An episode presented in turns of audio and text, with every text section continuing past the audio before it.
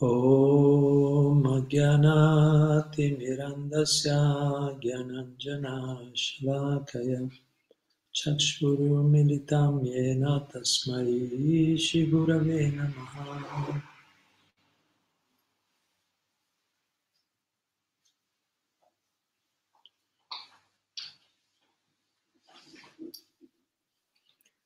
Hare Krishna, ben ritrovati tutti. Allora, oggi proviamo a rispondere a una bella domanda di Dana Lita Sundari che ha ispirato il seguente titolo. Dio, Dio e le scritture permettono di nutrirsi di animali? Il nostro ultimo nostra ultima diretta, il nostro ultimo incontro, Dana Lita aveva scritto al, punto che Shila Prabhupada, parlava di, di, non mangiare animali per chi una persona che coltiva l'amore universale, coltiva la, cerca di coltivare l'amore universale, non mangia animali, perché è contraddittorio. Allora lei dice, al punto che Srila Prabhupada dice di non mangiare animali nel contesto del, dell'amore universale, ti chiedo umilmente un, un consiglio. Mi è capitato spesso di trovare persone che si appellano al Vecchio Testamento che Dio permette, che, nel quale Dio permette una selezione, di anima, una selezione di animali di cui potersi nutrire. In genere rispondo dice Dana Lalita, in genere rispondo che dopo il, dopo il diluvio universale non c'era possibilità di coltivare e concesse la possibilità di sopravvivere, così dopo, le, così dopo l'era glaciale, sopravvivere puntini così dopo l'era glaciale. Un po' come oggi tra gli eschimesi che non hanno alternativa se non nutrirsi di pesce. Ho provato a ricordare anche il Nuovo Testamento in cui Gesù ci, ci ha istruito su un nuovo tipo di alimentazione. Purtroppo ti parlano, cioè le persone gli rispondono, ti parlano che Gesù ha moltiplicato pani e pesci, pesci tra virgolette. Benché tempo, luogo e circostanza consentono certi alimenti, ho saputo da un, da un devoto ex francescano che in aramaico la traduzione ad oggi, ad oggi pesce in realtà è alimento. Purtroppo i Vangeli di cui, parla, di cui si parla dell'essere vegetariani da parte di Gesù vengono considerati apocrifi dalla Chiesa.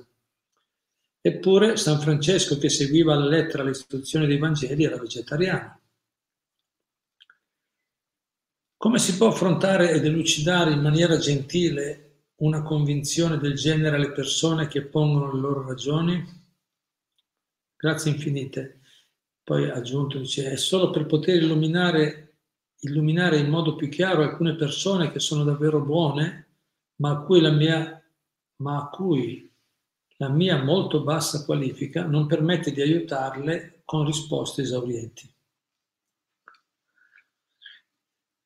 Quindi ci sono vari punti in questa, questa riflessione e poi domanda di Dana Litali. Ti ripasso un minuto. Quindi lei dice che è capitato spesso di trovare persone che si appellano anche alle scritture che danno il permesso di ma- selezionare, man- di mangiare certi tipi di animali. Quindi c'è una selezione di animali di cui potersi nutrire. Eh, queste, beh, io premetto che non, non ho studiato le, il Nuovo Testamento, il Vecchio Testamento, la Bibbia, non li ho studiati. Non ho studiati volutamente perché oh, Prabhupada consigliava di, come dire, no, eh, poi spiego meglio, comunque consigliava che sì di essere aperti perché tanto comunque tutte le scritture rivelate danno gli stessi insegnamenti essenziali, basilari, però quando si entra nei dettagli, specialmente poi c'è da dire come vengono trasmesse, trasmesse oggi oppure poi approfondisco meglio, si entra in un campo molto relativo. Lui diceva, come dire, se un esperto in quelle scritture lasciate la loro, la loro, no? la loro il discutere, approfondire quello. Se conoscete bene le, le, scritture vediche, poi si può capire bene anche le altre diverse tipi di culture, perché le, quelle vediche sono, sono molto esaustive, toccano diversi aspetti de, della conoscenza. Quindi riguardando queste istituzioni Prabhupada, io personalmente ho scelto di non studiare altre scritture, ma di approfondire bene la cultura vedica. Quindi sarei anche curioso di sapere qualche selezione di animali, quali, quali possono essere, perché nella cultura vedica c'è la possibilità di offrire animali in sacrificio, ma sono molte premesse, poi dopo spiego.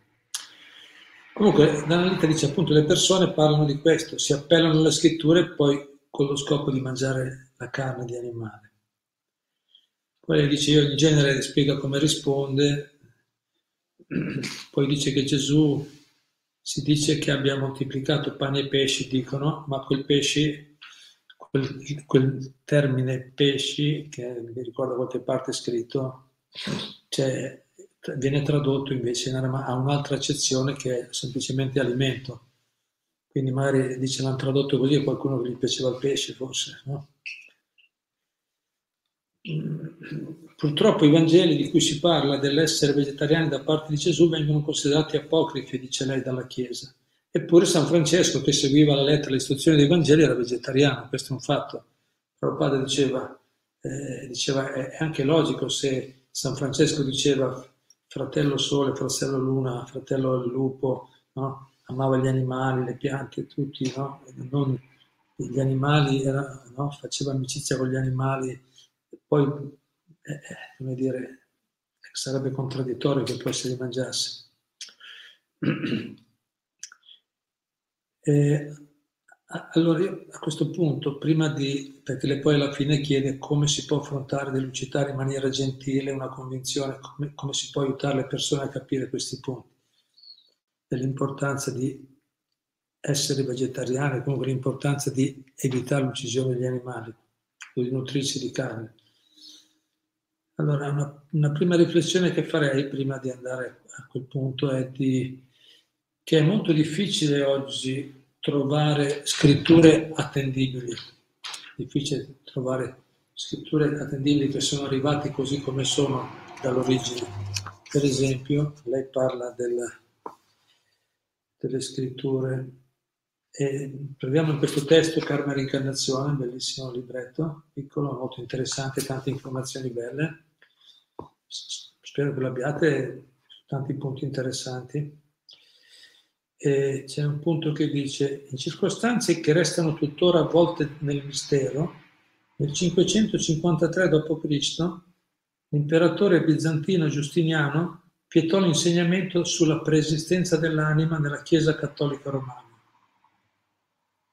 Quindi dal 553 d.C. l'imperatore Giustiniano ha vietato l'insegnamento sulla preesistenza dell'anima, cioè sulla reincarnazione, quindi nella Chiesa cattolica romana.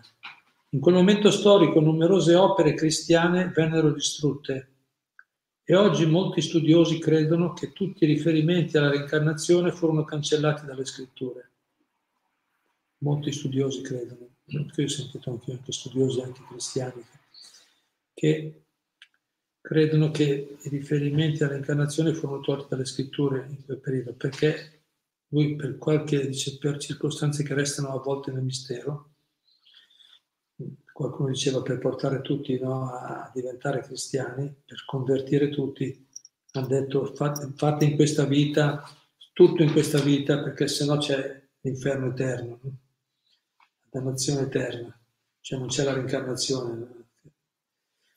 Vabbè, comunque possono essere, non sappiamo esattamente cosa può essere successo, sono, sono, delle deduzioni che si possono fare, però quello che, che qui dice che è successo, molti, molti Molti storici, molti studiosi pensano che sono state tolte volutamente delle parti delle scritture. Le sette, le sette gnostiche, tuttavia, benché duramente perseguitate dalla Chiesa, riuscirono a mantenere viva la dottrina della reincarnazione in Occidente. Gnostico significa, dal greco gnosis, conoscenza.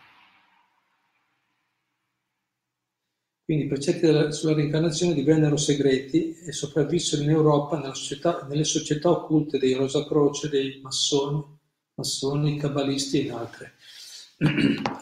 Quindi c'è però il punto interessante che, che anche qui non sappiamo, non tutte le scritture forse sono arrivate, qui hanno fatto dei cambiamenti dopo Cristo, qui, ma cioè, su, si trova, ma anche le scritture vediche c'è molta confusione, bisogna proprio trovare le fonti autentiche c'è, c'è un grande vantaggio, comunque c'è un grande vantaggio della conoscenza vedica che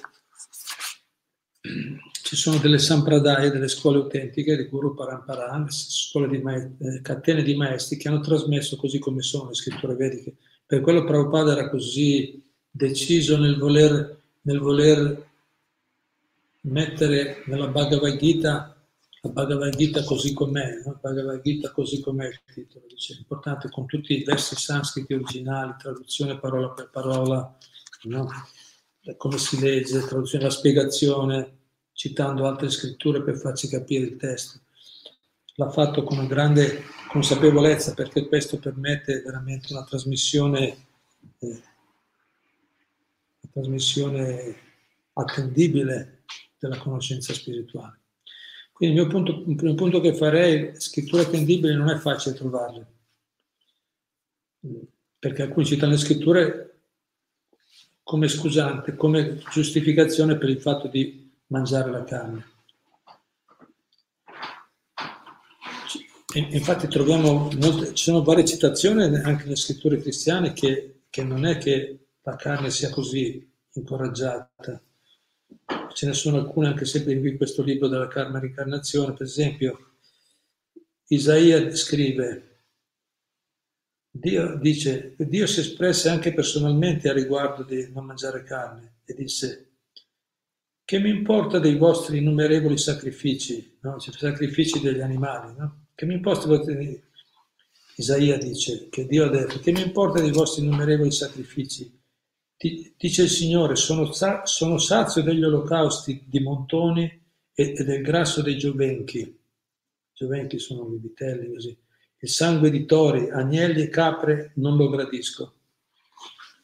Dice Isaia. Poi nella Genesi si trova, all'inizio della Bibbia Dio stesso afferma, guarda, ti ho dato ogni erba con i suoi semi e su tutta la terra ogni albero con i suoi frutti che contengono, i, che contengono i semi di ogni albero.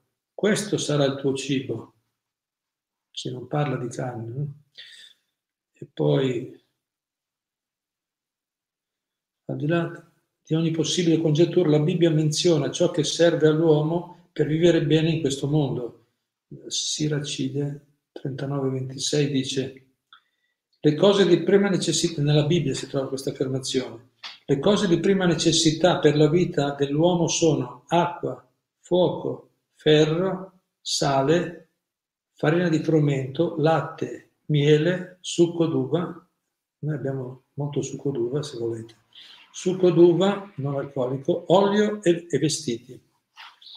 Cioè, quindi non si parla di carne per dire queste qui poi ce ne sono tante altre, chi vuole potete andare a consultare.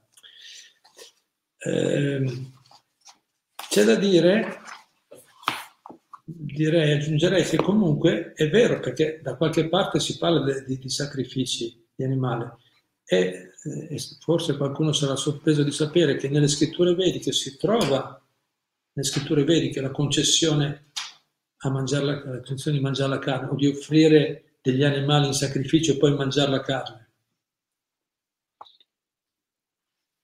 Si trova, ci sono effettivamente, perché le scritture vediche, eh, Prabhupada spiega bene questo punto e dice che ci sono persone che comunque loro la mangeranno lo stesso la carne, loro la mangiano lo stesso perché, come dire, sono molto condizionati, le persone tamasi, che sono tre tipi di guna, no? di, di, di influssi materiali virtù, passione, ignoranza. Le persone virtuose non hanno gusto per questo tipo di alimenti, le persone passionali eh, magari qualcuno sì, qualcuno, e le persone tamasiche gli piace molto quegli alimenti forti come la carne, il pesce, uova. Sono, sono, sono gusti naturali per, diversi tipi di condizionamenti. Secondo il livello di condizionamento che subiamo abbiamo dei gusti. Allora, la vita in questo mondo, ancora di più in questa era, le radicali, è, è normale che ci sono tante persone, ma da sempre ci sono, anche in altre ere, persone che hanno, persone, no? anche, anche nella civiltà vedica, padre spiega, c'erano al, al, di fuori o ai bordi dei regni, eh, no? il governo era forte, c'erano dei re santi che tenevano l'ordine e disciplina, infatti è famosa la civiltà vedica, no? la cultura vedica che, che era molto la razza ariana, no? molto disciplinata, ordinata, e c'erano però delle razze incivili, dei, dei popoli, dei gruppi che più di selvaggi, eh, dire, che vivevano però in certi luoghi, in certe aree montagnose, nelle foreste, e loro mangiavano anche carne. Tanto qualcuno bevevano, eccetera, a diver, a divers, diversamente dagli altri. Mm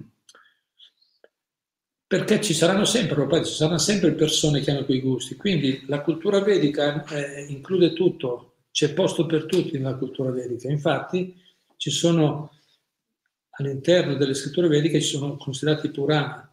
Ci sono i Purana, che ce ne sono 18 questi Purana, sono 18 scritture, e sono 18, sono divisi in tre categorie, 6 per 3 18, 6, 6 Purana per le persone virtuose, e, e, lì abbiamo lo Srimad Bhagavatam, vedete dietro di me, questo in inglese e in italiano, Srimad Bhagavatam, che, che, è il più importante tra tutti i Purana, quello più, no? il, nel, tra quelli della virtù questo è più importante e quindi anche più importante tra tutte le scritture, insieme alla Bhagavad Gita sono i testi principali. Quindi sei Purana per le persone della virtù, per persone influenzate dalla virtù, sei per le persone influenzate dalla passione e sei per coloro che sono influenzati dall'ignoranza. Allora, per le persone più tamasiche, quindi più condizionate, diciamo così, ci sono anche i loro Purana, sono scritture anche per loro. Come dire, tu certe, non riesci a fare a meno di certi vizi, non riesci a superare certi vizi, allora ti do un metodo, un metodo graduale di evoluzione. E Prabhupada spiega, spiega, dice per esempio, per persone che sono molto attaccate a mangiare la carne, allora ne vede e dice ok, allora sacrifica non le mucche però, ormai le, le mucche sono, sono l'animale più, tra tutti gli animali è la più evoluta. Dopo quell'anima, la vita dopo otterrà una forma umana, su forma molto elevata, la mucca non deve essere mai uccisa, è sempre protetta. Dice, però per chi ha, ha proprio quel gusto, dice, puoi uccidere delle capre, per esempio, che non hanno lo stesso, lo stesso sviluppo, soffrono meno quando vengono uccise, c'è da dire anche quello. Eh, la, eh, dice puoi offrire una capra in sacrificio, però dicendo questo mantra, c'è il mantra, dice Prabhupada, cioè la cultura vedica dice ok ti do la concessione di uccidere qualche animale, di mangiarlo, però quando lo uccidi devi fare, devi fare questa preghiera. Adesso in questa vita io uccido te, prima di uccidere la capra, io uccido te e la prossima vita tu ucciderai me.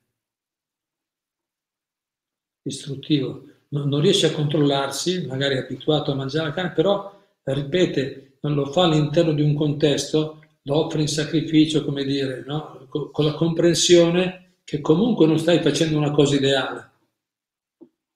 No? Non stai facendo una cosa ideale, che poi dovrai comunque, c'è una responsabilità. E quindi Così facendo, una persona, quindi la cultura vedica include tutti i tipi di persone, così facendo le persone un po' più condizionate, diciamo così, no? più condizionate gradualmente si preparano, si predispongono per l'evoluzione. Quindi è vero che ci sono. Certo, poi con l'entrata dell'età di Kali i, i sacrifici animali sono diventati molto, si sono espansi molto, molto comuni, al punto tale che ha dovuto Krishna scendere come Buddha per diffondere la non violenza, la imsa, perché esageravano, uccidevano, cancellavano tanti animali nel nome di sacrifici vedici. Quindi il Buddha ha detto non seguite più le scritture, no? seguite me, non uccidete gli animali. Ma, ma non è che era sbagliato, è, è, è, che è una tendenza così condizionata a strafare. Se appena ci danno, appena ci danno una concessione, subito, no? capito? Tendiamo a esagerare. C'è una concessione a qualcosa che ci piace, siamo abituati a qualcosa, ci danno anche la concessione, siamo a posto. però se non dai la concessione continua a fare lo stesso, quindi, quindi diciamo, eh, cultura vedica comunque è studiata bene che per chi vuole capire, almeno c'è, ci sono gli insegnamenti, le informazioni, l'esempio dei maestri, chi vuole capire può capire, può evolvere. Ed è interessante anche, qui mi è venuto in mente anche come, come troviamo questo esempio, questo esempio questa grandezza, questa bellezza di questa cultura così vasta che include tutti i tipi di, di persone, tutti i livelli di persone, lo troviamo nel dodicesimo capitolo della Bhagavad Gita. Krishna eh, parla di diversi metodi per diversi tipi di persone. E, e, e dice il, primo, il livello più alto, dice l'ideale, l'ideale sarebbe fissare sempre la mente in Krishna, cioè capito, diventare devoti di Dio e, e essere sempre impegnati al suo servizio.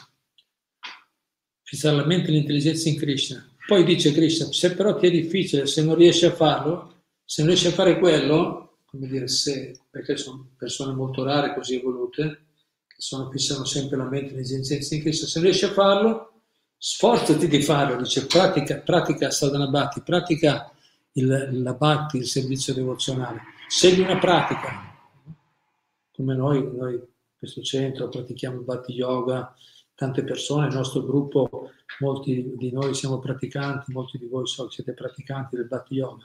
Non, non, non riusciamo a fissare sempre la mente, la mente l'intelligenza in Krishna, però praticando, seguendo la pratica, la disciplina, gradualmente la nostra mente si purifica e arriviamo in questo stato graduale, arriveremo a questo stato di meditazione, di concentrazione costante, di samadhi, però Krishna dice ancora, ma se anche questo sforzo è faticoso, cioè se ti viene difficile, infatti non è che tutti hanno questa volontà, questa determinazione di recitare costantemente il mantra, studiare le scritture, siamo presi da tante cose.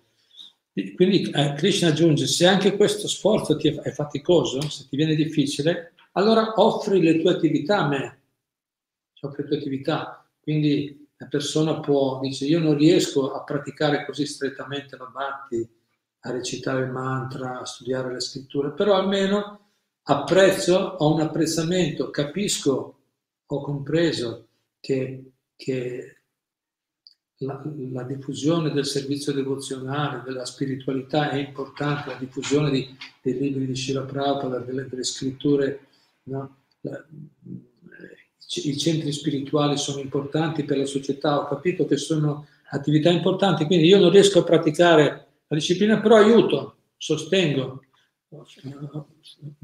faccio delle donazioni regolari, partecipo con dei servizi, con delle capacità o delle abilità, le offro al servizio di una causa spirituale.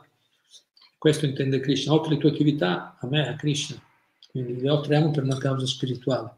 Quindi se non riusciamo a praticare, dice, beh, almeno fai quello.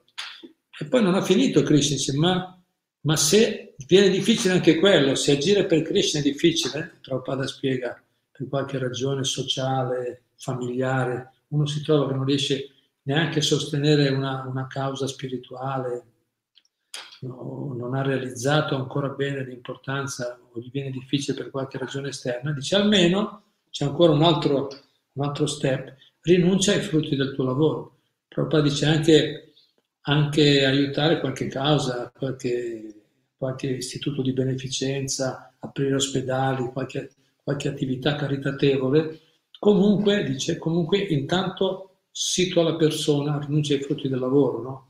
i guadagni, lo rinunci, li offri per una, per una causa buona, già quello lo incanala, lo indirizza sulla strada dell'evoluzione e poi svilupperà la conoscenza, dice se una persona dà in carità, rinuncia ai frutti, il risultato è che sviluppa conoscenza, comincia a capire che siamo esseri spirituali, comincia a capire che c'è un controllore dietro, che ci sono delle leggi precise del karma, no? il karma, la reincarnazione. Dando in carità, vivendo in uno spirito caritatevole, piano piano capisci queste cose, ci arriva a capire. Quindi è nella strada evolutiva anche lui. Certo, poi Prabhupada dice non è che dobbiamo pensare, la coscienza di Krishna non dipende un devoto non ha bisogno di fare questo tipo di attività. Se però una persona non può, può collaborare in questo tipo. Meglio offrire per una causa spirituale, quello è, ha i benefici moltiplicati, ma se per qualche ragione non ce la fai, almeno rinuncia, collabora per un'altra causa. Molte persone fanno del volontariato per cause così, no? per beneficenza. Bene, intanto si preparano. Quindi vediamo, vediamo come Krishna è così gentile che si occupa di tutti, vediamo che dà, dà opportunità a tutti, cioè, no? cerca di attrarre tutti da, da qualsiasi posizione siano.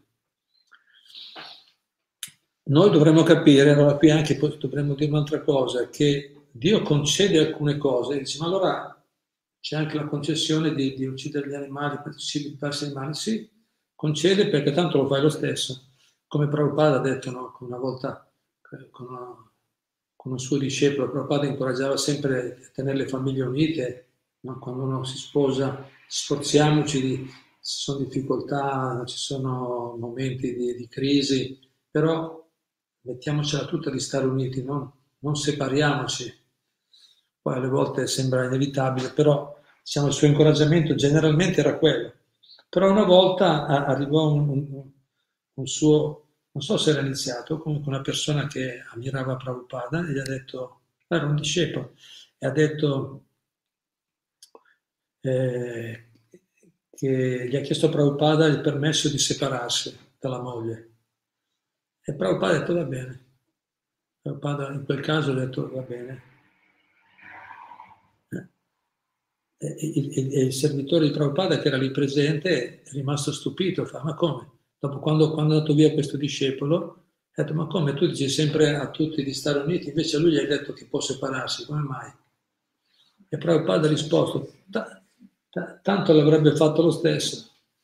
Prabhupada ha risposto, tanto l'avrebbe fatto lo stesso e così avrebbe fatto magari anche, sarebbe andato contro l'istruzione del maestro spirituale, quindi avrebbe fatto anche un'offesa al guru, questo possiamo dire, però proprio soltanto l'avrebbe fatto lo stesso, quindi come dire, per non metterlo ancora più in difficoltà, perché se noi accettiamo un maestro spirituale dovremmo seguire i suoi consigli. Padre aveva capito che quel devoto in particolare era ancora abbastanza, era molto, come dire, preso da quella, da quella situazione ha dato la concessione.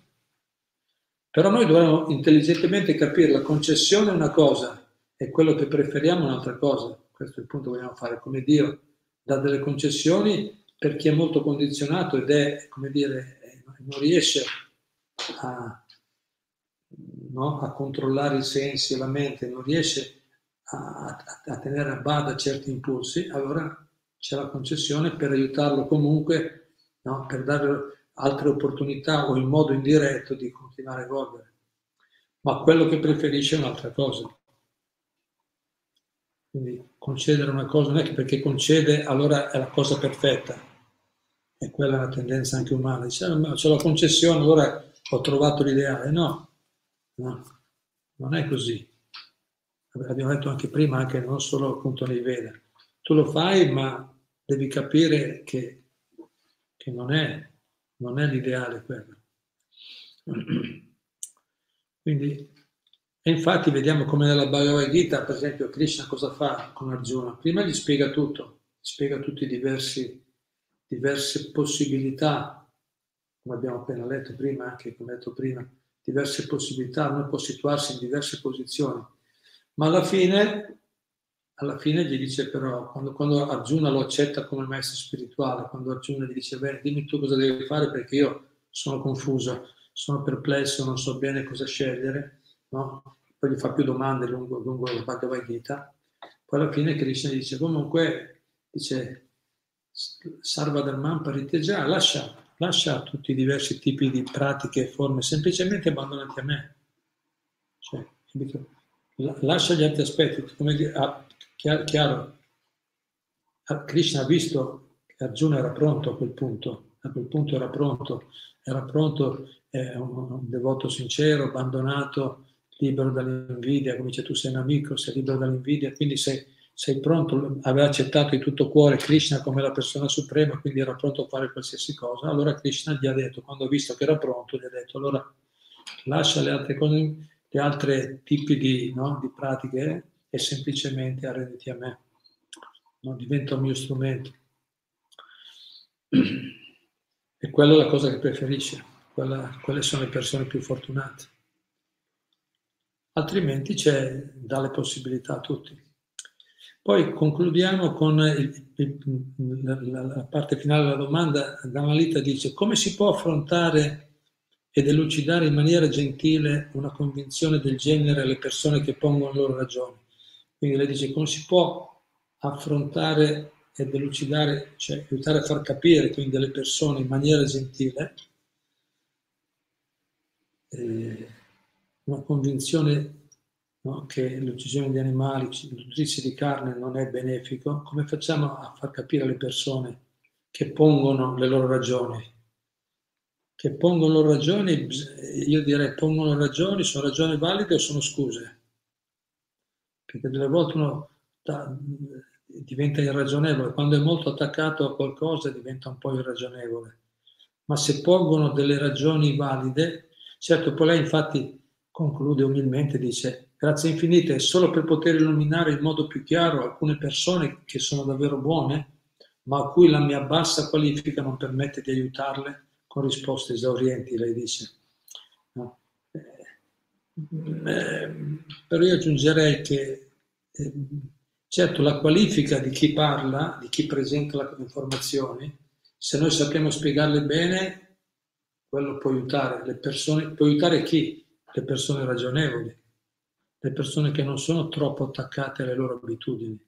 Se una persona non è troppo eh, accecata dagli impulsi dei sensi, dalle abitudini, non è troppo dipendente da, dalle sue cose, noi, se sappiamo spiegare in modo no, logico, no, eh, portare il nostro esempio, le nostre esperienze, spiegare in modo logico e ragionevole, possiamo veramente un gran, offrire un grande aiuto alle persone. Se invece la persona come dice Prabhupada, è legato al naso, dall'attaccamento, come dice i buoi, dice i buoi legati al naso, tu loro non vanno da nessuna parte, basta di mettere l'anello al naso non scappano più, sono, sono molto potenti i buoi, però se li metti lì anche un bambino può portarselo in giro, perché lì è, quello è la cosa... Così se una persona è, è, è troppo attaccata alle sue abitudini non ce la fai. Infatti Prabhupada dice se le persone che sono troppo legate ai loro dogmi, le loro abitudini, la mia religione, il mio, no? la mia filosofia, la mia abitudine, la mia tradizione familiare, i miei rituali, se sono molto troppo attaccati, troppo vuol dire in modo irragionevole, allora non possiamo fare, eh? non importa quanto sei qualificata, anche Prabhupada non ce la faceva con certe persone, li sconfiggeva sicuramente con la logica, la ragione Prabhupada, però poi loro andavano avanti con il loro programma. Quindi eh, come facciamo a capire? Beh, intanto come, facciamo, come si può affrontare e elucidare in maniera gentile?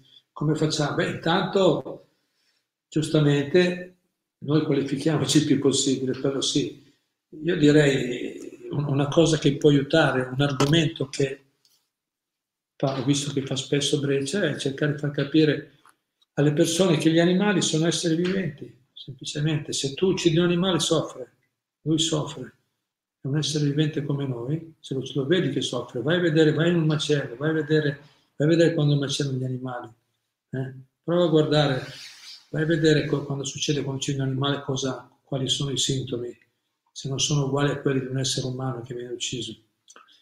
Quindi cercare di aiutare a capire, ma, ma ripeto, se uno continua a pensare gli animali sono fatti per Dio ce li ha dati per uccidere, capito, per il nostro nutrimento, se la raccontano così è un dono di Dio, sono fatti, sono, sono al nostro servizio, noi possiamo fare quello che vogliamo, non hanno l'anima, no? se sono, non, capito, non hanno l'anima, se sono così irragionevoli, dogmatici, lì poi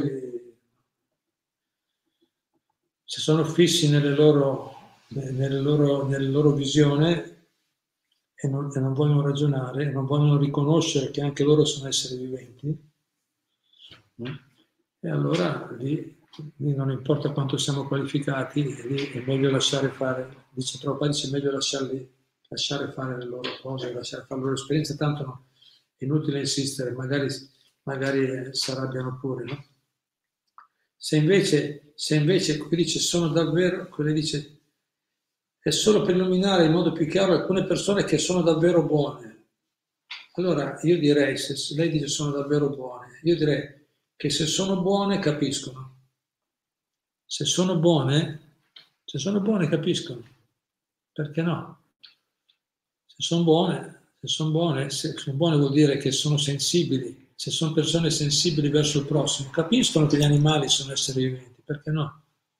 Una persona buona che cerca, che è attenta, se una persona è buona e è, sensibile verso gli altri esseri umani, perché non, non ci vuole tanta, non ci vogliono eh, chissà quante lauree per capire che anche gli animali sono esseri viventi devono essere rispettati, ma anche le piante, tutti devono essere rispettati. Se sono buoni dovrebbero capire. Se non capiscono, sì, può essere la tua bassa o la nostra bassa qualifica, forse siamo noi che non siamo più spiegati bene, forse, ma forse sono anche loro che non vogliono capire. Ripeto, Prabhupada gli ha detto una volta, ma no, io non riesco a dare libri a tutti, gli ha detto discepolo Prabhupada, cerco di dare questa conoscenza a tutti, ma non riesco a darla a tutti. Ma sono io che, allora è colpa mia che non sono un bravo devoto. E Prabhupada ha risposto, no, sono loro che sono mascalzoni.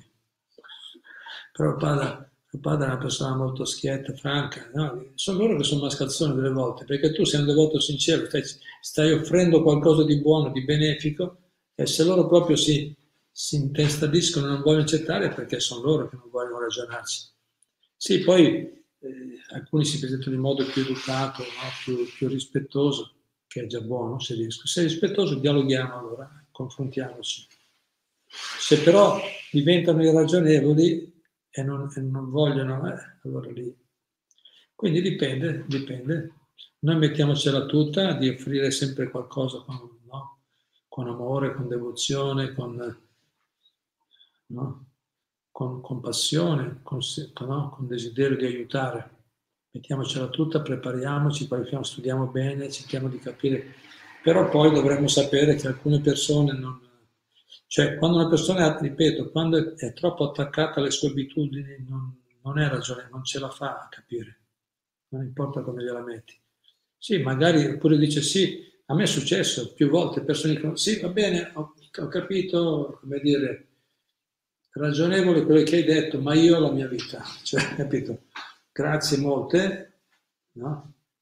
Eh, come dire, il tuo ragionamento fila, no? Tu mi hai detto delle cose che hanno senso, però scusa molto, ma io ho il mio programma, ho la mia filosofia, capito? E vanno avanti con il loro programma. Perché? Perché sono attaccati, capito? Non so, sono, è così, l'attaccamento materiale si acceca, come dice Krishna, cos'è che Arjuna, cosa mi spinge a peccare anche contro voglia? Perché ancora c'è ancora, c'è ancora il desiderio materiale nel cuore. Cioè lui vuole soddisfare quel desiderio. E quindi lì bisogna lasciare andare, pregare per loro, per il loro bene. E poi dopo, eh, facendo le loro esperienze, magari soffrendo un po' per i risultati delle loro attività, perché gli attaccamenti materiali portano alla fine sempre dei risultati di sofferenza nel corso del tempo preghiamo per loro che possano capire e lasciamo le persone libere, non facciamoci condizionare, influenzare, noi restiamo saldi sui buoni principi ragionevoli, logici, portati dalle scritture dai maestri autentici. Bene, grazie molte, grazie Danalita Sundari per quel punto. Vediamo se qualcuno ha qualche commento o domanda.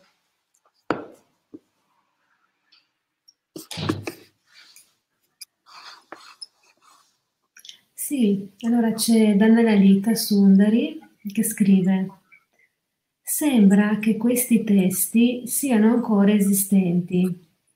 Sembra che esistano in Vaticano chilometri di scaffali di pergamene polverose da cui Edmond Bordeaux Zeccheli scoprì questi argomenti proibiti dalla Chiesa, tra cui il Vangelo e il seno della pace dell'Apostolo Giovanni e le diffuse a costo del prezzo che pagato.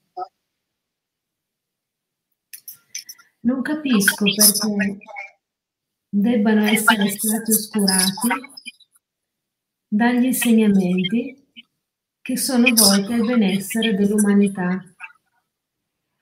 Oggi vedo che solo un bisogno di gola, piacere del gusto, tutto il resto non conta.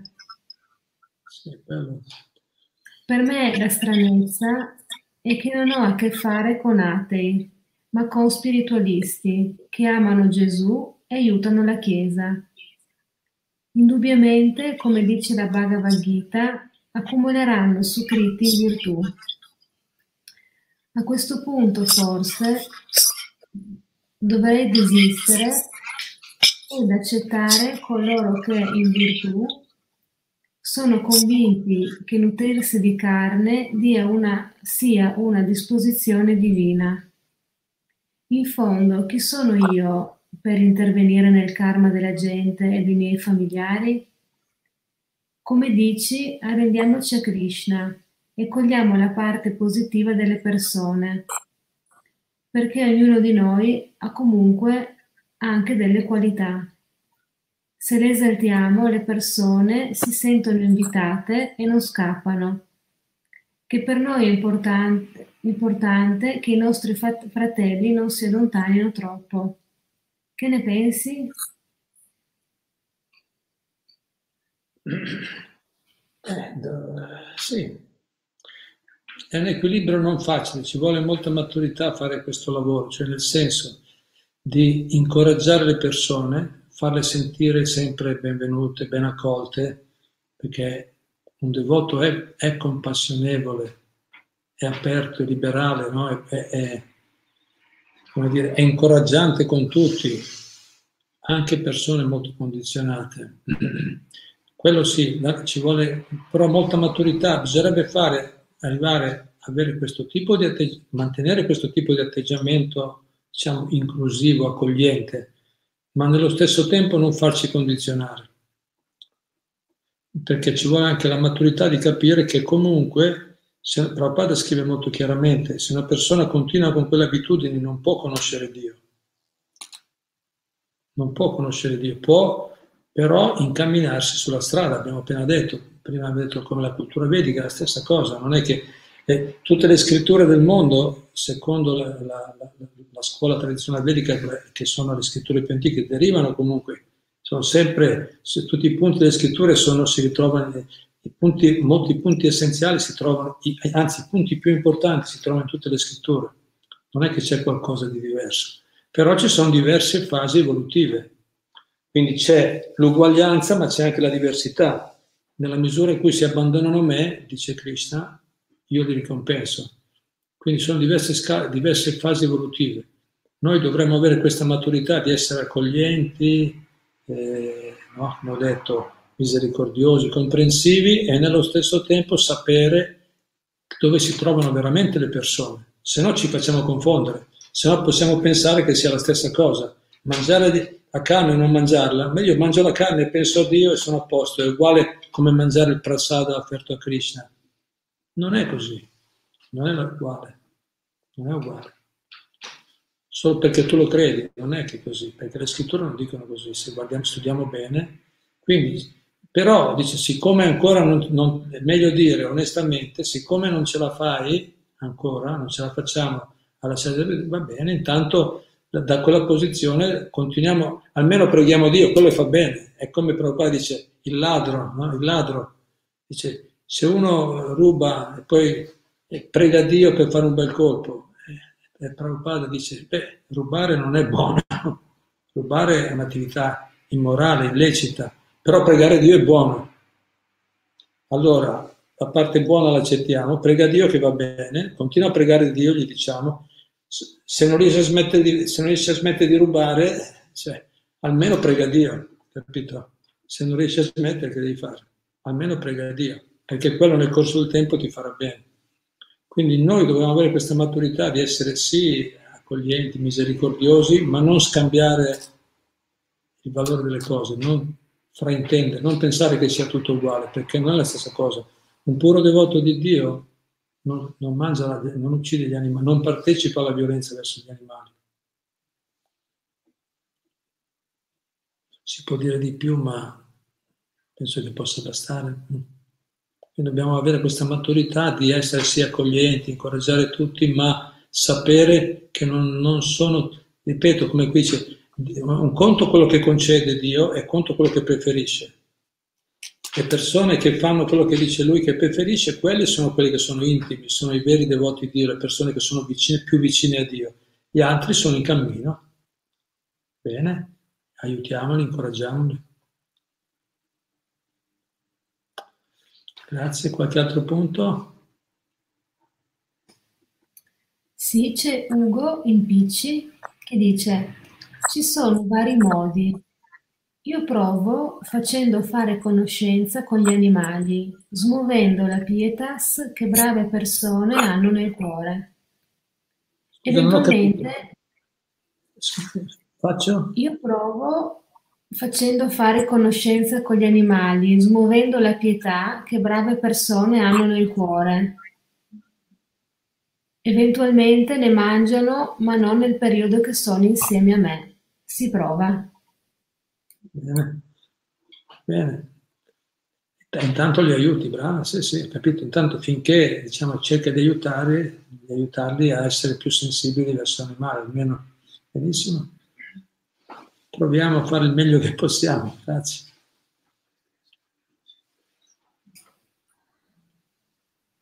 Poi c'è Marco.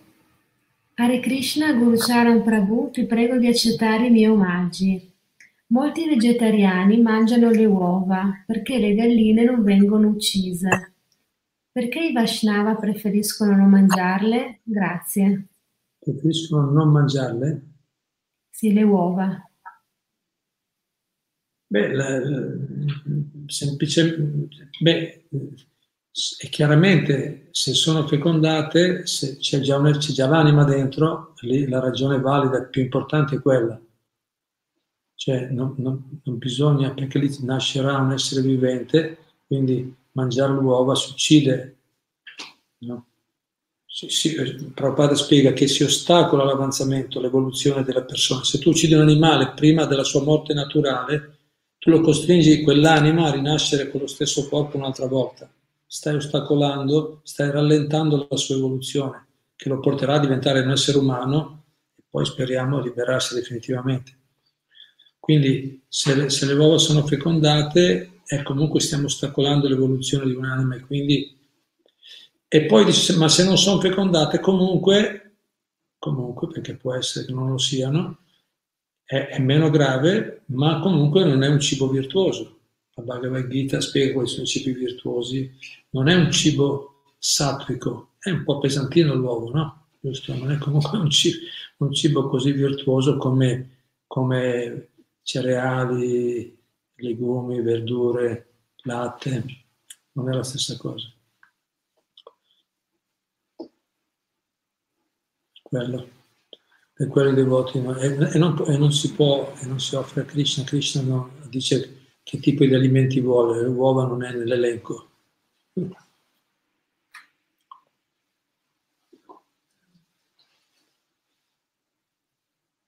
Qualcos'altro? Liliana Pierro chiede, anzi prima dice, è vero, chi è sensibile capisce. Volevo chiedere, perché nei dipinti Krishna ha quattro braccia? Significa che può fare tante cose contemporaneamente? Saluti a te, Guru, Caterina e tutti i devoti. Aribola. Grazie per ciò che ci insegni ogni settimana. Grazie Prabhupada. Grazie Krishna. Grazie a te. Grazie a te. Sì, questo è un altro argomento. Nei dipinti Krishna ha quattro braccia, no, di solito Krishna ha due braccia nei dipinti, però quello a quattro braccia è Vishnu che è, la, è un'espansione di Krishna. Effettivamente Vishnu fa tante cose, dice eh, eh, in questo mondo Dio appare, eh, cui, cioè Dio manifesta questa forma perché, perché si cura di, degli aspetti organizzativi della vita in questo mondo. Krishna è la forma originale di Dio, da quale emanano tutte le altre, questa è la scienza vedica. E Vishnu è la sua espansione che si espande nel cuore di ogni essere. Poi perché ha quattro braccia, magari perché può fare, perché no? Può fare, può assumere qualsiasi forma. Krishna assume anche le forme di, no, abbiamo visto, no? forme di Shingadeva, metà uomo, metà leone, forme umane o anche non umane, se vuole, prende qualsiasi forma.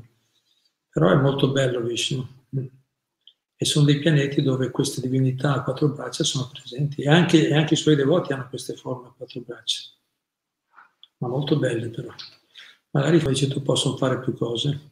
Se preferisci potrai andare, uno alla fine potrà andare in quei pianeti oppure andare dove Krishna vive a Vrindavana, dove tutti hanno due braccia come noi. Noi siamo fatti immagine e somiglianza, però bellissimi, molto più belli degli esseri umani. Grazie, qualche altro punto? Eh, sì, Roberto e Claudia con la Reda chiedono, cioè dicono, Gesù ha vissuto con il popolo esseno. Gli, esse, gli esseni erano vegetariani, quindi qualcuno ha cambiato qualcosa nelle scritture. Arrivole a tutti, Roberto e Claudia. Grazie.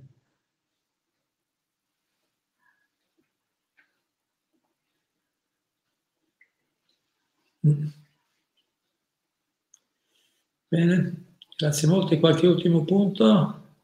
Sì, Erika Martini. Hare Krishna Prabhu, grazie. Credo che se ognuno dovesse uccidere ciò che mangia, la maggior parte delle persone ne farebbe a meno. La mia strategia con gli inconvincibili, oltre che a provare a spiegare il perché un'alimentazione vegetale è la migliore, per gli esseri umani e offrire loro prasadam. Con il tempo magari cambieranno gusti. Haribol. Brava, è una buona strategia questa. Sì, gli inconvincibili come fai? Bisogna dargli un gusto superiore, no? Infatti Prabhupada diceva il prasada, il cibo offerto a Krishna, molto buono, gustoso, è la nostra arma segreta. La nostra arma segreta. Prabhupada ha fatto così, ha fatto così, ha distribuito prasada, cibo buono, gustoso, e i devoti e i suoi primi discepoli, come dire, da soli, no? Gli faceva il vaso con il culaggio, con le palline dolci buonissime, metteva un vasone all'entrata del tempio, così invece di andare nello shop davanti, davanti al tempio c'era un negozio che fanno i krafen, no? i bomboloni. Molti avevano l'abitudine di andare a mangiare là, quelli no? con le uova. Ma quando poi Prabhupada gli ha fatto questi dolci non andavano più, mangiavano mangiavano quei dolci lì che erano molto buoni, più buoni ancora, e quindi non, hanno, hanno, perso il gusto per certi alimenti, diciamo così. Quindi questa è una buona strategia. Noi, per quelli che non sono ragionevoli, almeno offriamogli da mangiare qualcosa di buono, pressada, e gradualmente fa effetto, si purificano, e anche i gusti cambiano, cambiano i gusti. Grazie. Infatti è vero che se, se, se le persone dovessero loro Infatti tante volte è successo persone che vanno, vanno a vedere, quando vedono un animale ucciso, vedono, l'uccisione di un animale o vanno in un mattatoio e poi diventano vegetariani. Si rendono conto perché non si rendevano conto, trovano lì al supermercato già impacchettato, non pensano, pensano che sia normale, che non, ci, non, pensano che ci sia dietro la violenza, no? non pensano che cosa c'è dietro, ma se vai a vedere molti cambierebbero Grazie. Grazie, qualche ultimo punto? E Danara Lita Sundari dice di positivo è che nessuna delle persone con cui ho a che fare mi ostacola e il prasada che porto viene mangiato comunque, come onnivori. Poi vedremo. Brava, bene, grazie è importante che tu sei forte, resti forte, equilibrato e più, in più gli offri anche, anche qualcosa a loro, bellissimo. Grazie, quello è un contributo reale, benefico alle persone.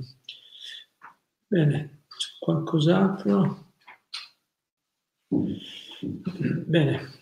Sì, c'è sempre Dana Lalita Sundari che dice se un uovo non è stato fecondato, significa che è un uovo di allevamento intensivo in, gabbie- in gabbiette da 24 cm x 24 cm. È una catena di montaggio e non hai idea di che aberranza possa essere mangiare un uovo non fecondato. Luce 24 ore su 24, rotative per raccogliere le uova Chiedo umilmente perdono, stasera sono logorroica. Qualcuno mi vuole benedire? Bene, allora preghiamo di dare le benedizioni, grazie comunque anche per i punti che hai fatto oggi, sicuramente hai stimolato delle belle riflessioni che abbiamo fatto, che abbiamo fatto insieme. Grazie, benedizioni a tutti, eh? grazie a tutti per la partecipazione, vi ringraziamo, ci sentiamo presto. Vi invito di nuovo alla, per chi non era presente la volta precedente, che a, al prossimo corso che facciamo di karma reincarnazione. Comincerà, Caterina, inizierà il? Il lunedì 6. Lunedì 6. 6 dicembre per tre lunedì consecutivi dalle ore 19 alle ore 20 su Zoom. Non sarà un corso ad offerta libera, quindi chi ha piacere di partecipare può, può, contattarmi, può scrivermi, vedete anche il numero sottostante adesso che scorre per chi non ce l'avesse. Grazie, eh, sono molti punti interessanti, li consigliamo. Grazie a tutti, sempre un piacere servirvi, grazie. Hare Krishna.